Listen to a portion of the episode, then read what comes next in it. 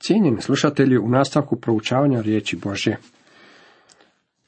pod nazivom Kroz sveto pismo, danas nastavljamo sa proučavanjem knjige o kraljevima. Započinjemo proučavati drugu knjigu kraljevima. Osvrćemo se na prvo i drugo poglavlje. Najprije tema prvom poglavlju. Oganj s neba zaštićuje Iliju od Ahazije.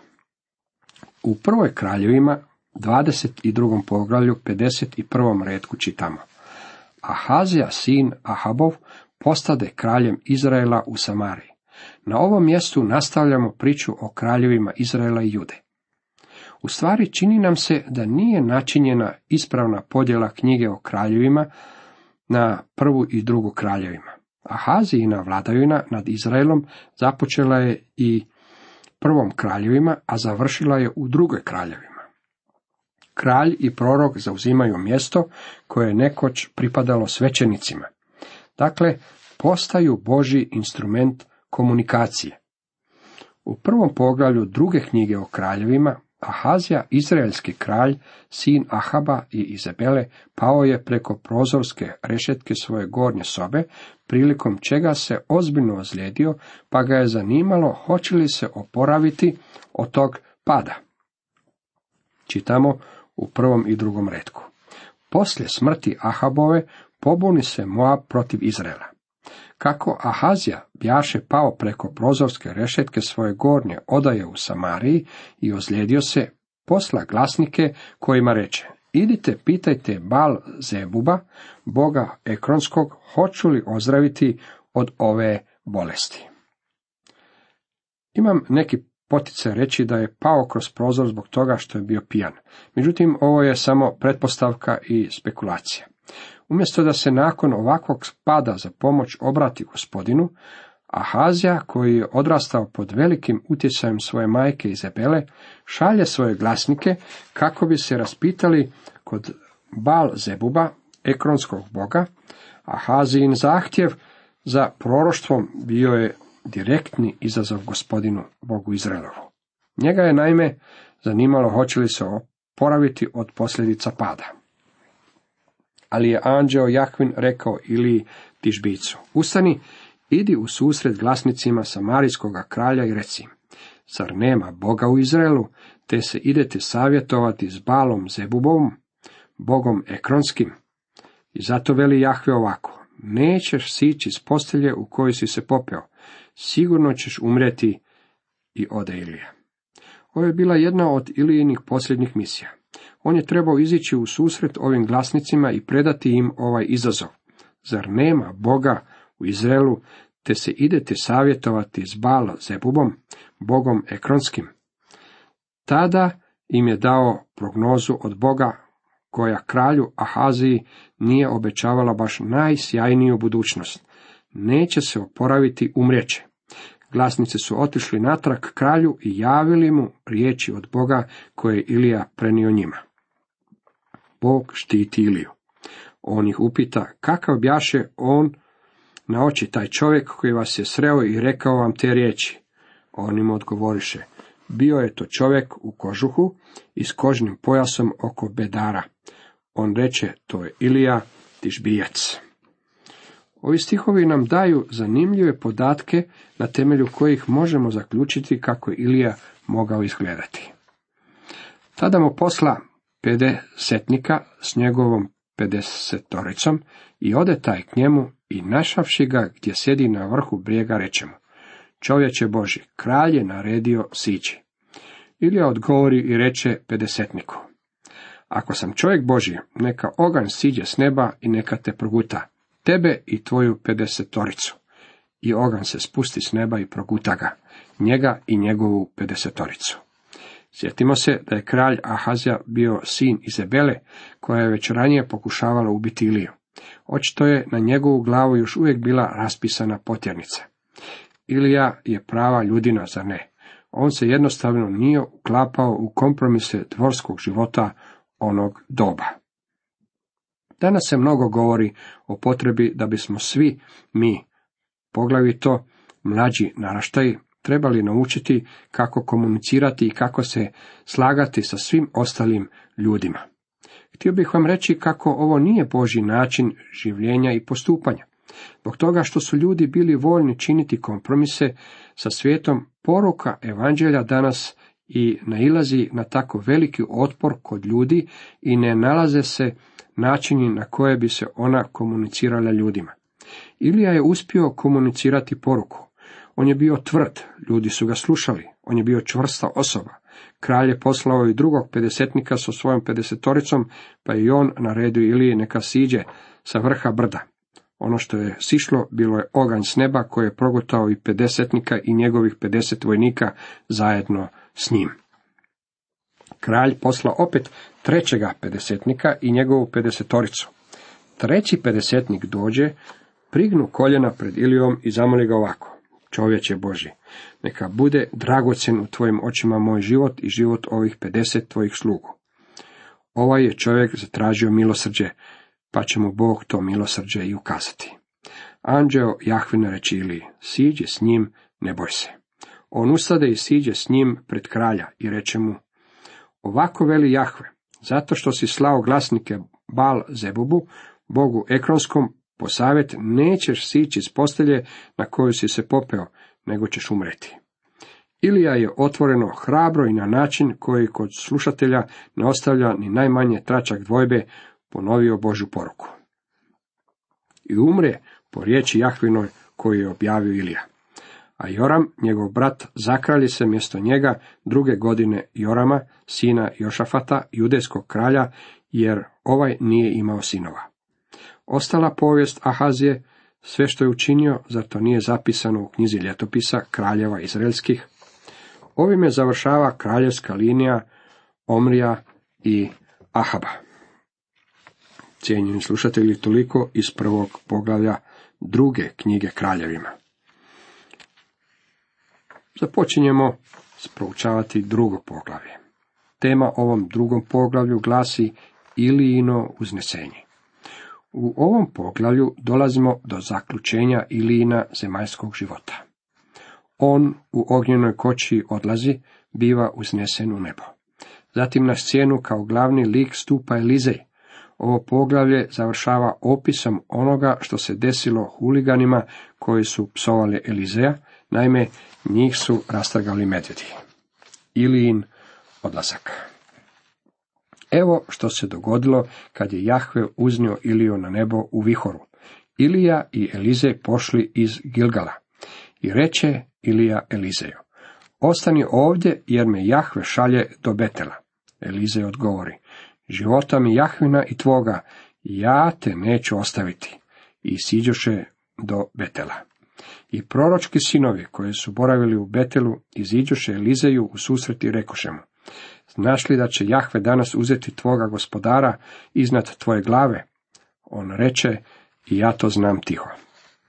Ilija mu reče, Elizeju, ostani ipak ovdje, jer me Jahve šalje do Jerihona, ali mu on odgovori, života mi Jahvina i tvoga, ja te neću ostaviti, i uđoše u Jerihon. Ilija je nastojao nagovoriti Elizeja, neka ostane u jednom od mjesta kojima su prolazili. Međutim, Elizej nije želio ostaviti Iliju, jer je znao da će Ilija toga dana napustiti zemlju. Elizej je naime želio biti prisutan tom događaju, kada će ga njegov gospodin podići sa zemlje i uznesti u nebo. Moram priznati da ne zamjeram Elizeju što je to želio vidjeti. To baš i nije prizor koji se viđa svakog dana. Proročki sinovi koji su živjeli u Jerihonu priđoše Elizeju i rekoše mu, znaš li da će danas Jahve uzeti tvoga gospodara iznad tvoje glave? On reče, i ja to znam, tiho.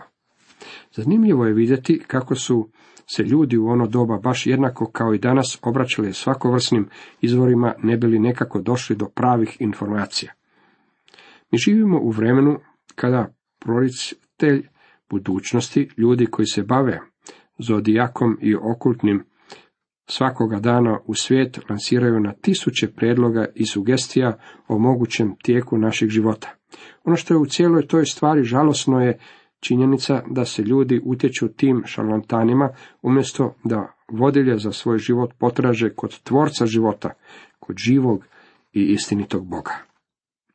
Na području budućih događaja jedino je Bog autoritet i samo kod njega možete pronaći informacije o budućim zbivanjima koja će se stvarno i desiti. Proročki sinovi su imali informaciju da će Ilija biti uznesen na nebo. Dakle, da će toga dana otići kući k Bogu. Međutim, Elize je već znao da će se to desiti. Oni mu tom informacijom nisu priopćili baš ništa novo. Ilija mu reče, ostani ipak ovdje, jer me Jahve šalje do Jordana. Ali on odgovori, života mi Jahvina i tvoga, ja te neću ostaviti. I tako pođe še obojica. I pedeset proročkih sinova pođe i zaustavi se podalje, dok su se njih dvojica zadržala na obali Jordana. Tada Ilija uze svoj ogrtač, smota ga i udari njime po vodi, a voda se razdijeli na dvije strane. I obojica prijeđoše po suhu. Gospodin je gotovo pet stotina godina prije nego što se desio ovaj događaj, rascijepio rijeku Jordan na pola kako bi Jošova i izabrani narod mogli po suhome prijeći na drugu obalu. Ovoga je dana isto to čudo učinio za Iliju i Elizeja. A kad pređoše Ilija, će Elizeju, traži što da ti još učinim prije, nego što budem uznesen ispred tebe. A Elizej odgovori, neka mi u dio padne obilje tvoga duha. Ilija odgovori, mnogo tražiš.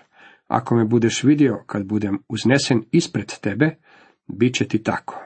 Ako pak ne budeš vidio, neće ti biti. Neka vam ne promaknu ove Ilijine riječi. Eliza je u stvari bio veći prorok od Ilije. On je na sebi imao dvostruko pomazanje Božjeg svetog duha. I dok su tako išli i razgovarali se, gle, ognjena kola i ognjeni konji stadoše među njih i Ilija u vihoru uziđe na nebo. Ovo je u istinu spektakularan završetak spektakularnog života. Elizej prima dvostruku porciju Ilijinog duha. Elizej je gledao i vikao, oče moj, oče moj, kola Izraelova i konjanici njegovi, i više ga nije vidio. Uze tada svoje haljine i razdera ih na dvoje. I podiže Ilijin plašt koji bijaše pao s njega, te se vrati i zaustavi se na obali Jordana. Uze onda Ilin plašt i udari po vodi govoreći, gdje je Jahve, Bog Ilin? I kad udari po vodi, ona se razdijeli na dvije strane i Elize prijeđe. Elize je zauzeo Ilino mjesto, pa je i pokazao svoju vjeru. Uzeo je Ilin plašt i njime udario po vodi, baš kao što je to prije njega učinio i Ilija. Sila nikako nije bila u plaštu, a niti u Iliji. Sila za ovako čudo bila je u Bogu. I Elize je to jako dobro znao. Elize je imao vjeru koju je imao i Ilija, i to je bila vjera u Ilijinog Boga. Tako je postavio ovo pitanje. Gdje je Jahve Bog Ilin? Time je označio i svoju vjeru u tog istog Boga. Pitanje koje je Elizej postavio onoga dana jednako je važno i danas. Umjesto da se okrećemo raznim muževima i ženama, pokretima, metodama ili nadri lijekovima kako bi nam pomogli, kao što to danas mnogi ljudi čine, zašto ne bismo za pomoć zavapili gospodinu Bogu Izraelovu? On je živi Bog. On je Bog i Otac našeg gospodina Isusa Krista. Njemu se utječite, dragi prijatelji. Elizej je uzeo Ilin plašt, udario njime po vodi i one su se razdvojile.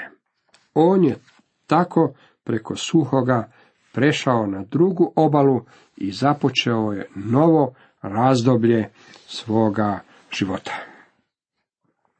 Elizej nasljeđuje Iliju. Proročki su sinovi to sa strane vidjeli pa rekoše. Duh je Ilin počinuo na Elizeju i krenuše mu u susret, baciše se pred njim na zemlju i rekoše mu. Evo ovdje s tvojim slugama pedeset junaka. Dopusti im da idu tražiti tvoga gospodara. Možda ga je duh Jahvin uzdigao i bacio na koju goru ili u kakvu dolinu. On im odgovori, ne šaljite nikoga.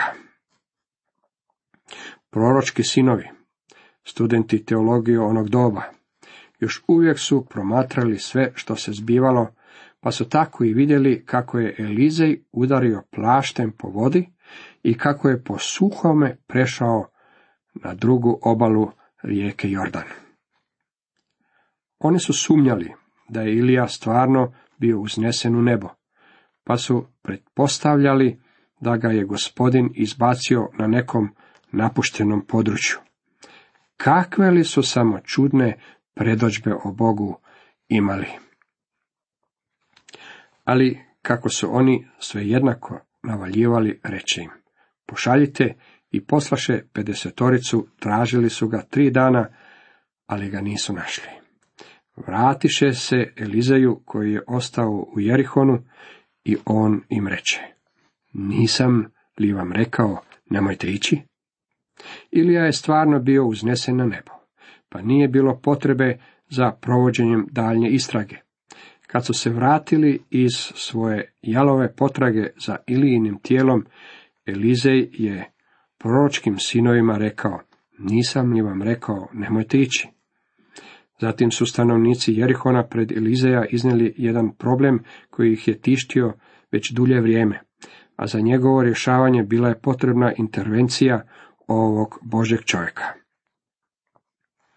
Ljudi iz grada rekoše Elizeju, lijepo je u gradu kako to može vidjeti i naš gospodar, ali je voda loša i zemlja neplodna. On reče, donesite mi vodu zdjele i metnite soli u nju. I oni mu je donesaše. On tada ode na izvor, baci un soli i reče, ovako govori Jahve, ozdravljam ovu vodu, neće od nje više biti ni smrti, ni neplodnosti. I voda postade zdrava i takva je do današnjeg dana, po riječi koje je izrekao Elizej. Elizej je bolesnu vodu učinio zdravom. Ovo je bilo njegovo drugo čudo. Tu vodu možete vidjeti i okusiti još i dan danas u dolini kod Jerihona. Ja vodu nisam kušao, međutim oni koji jesu rekli su mi da je voda odlična i ugodna za piće. Cijenjeni slušatelji, toliko za danas.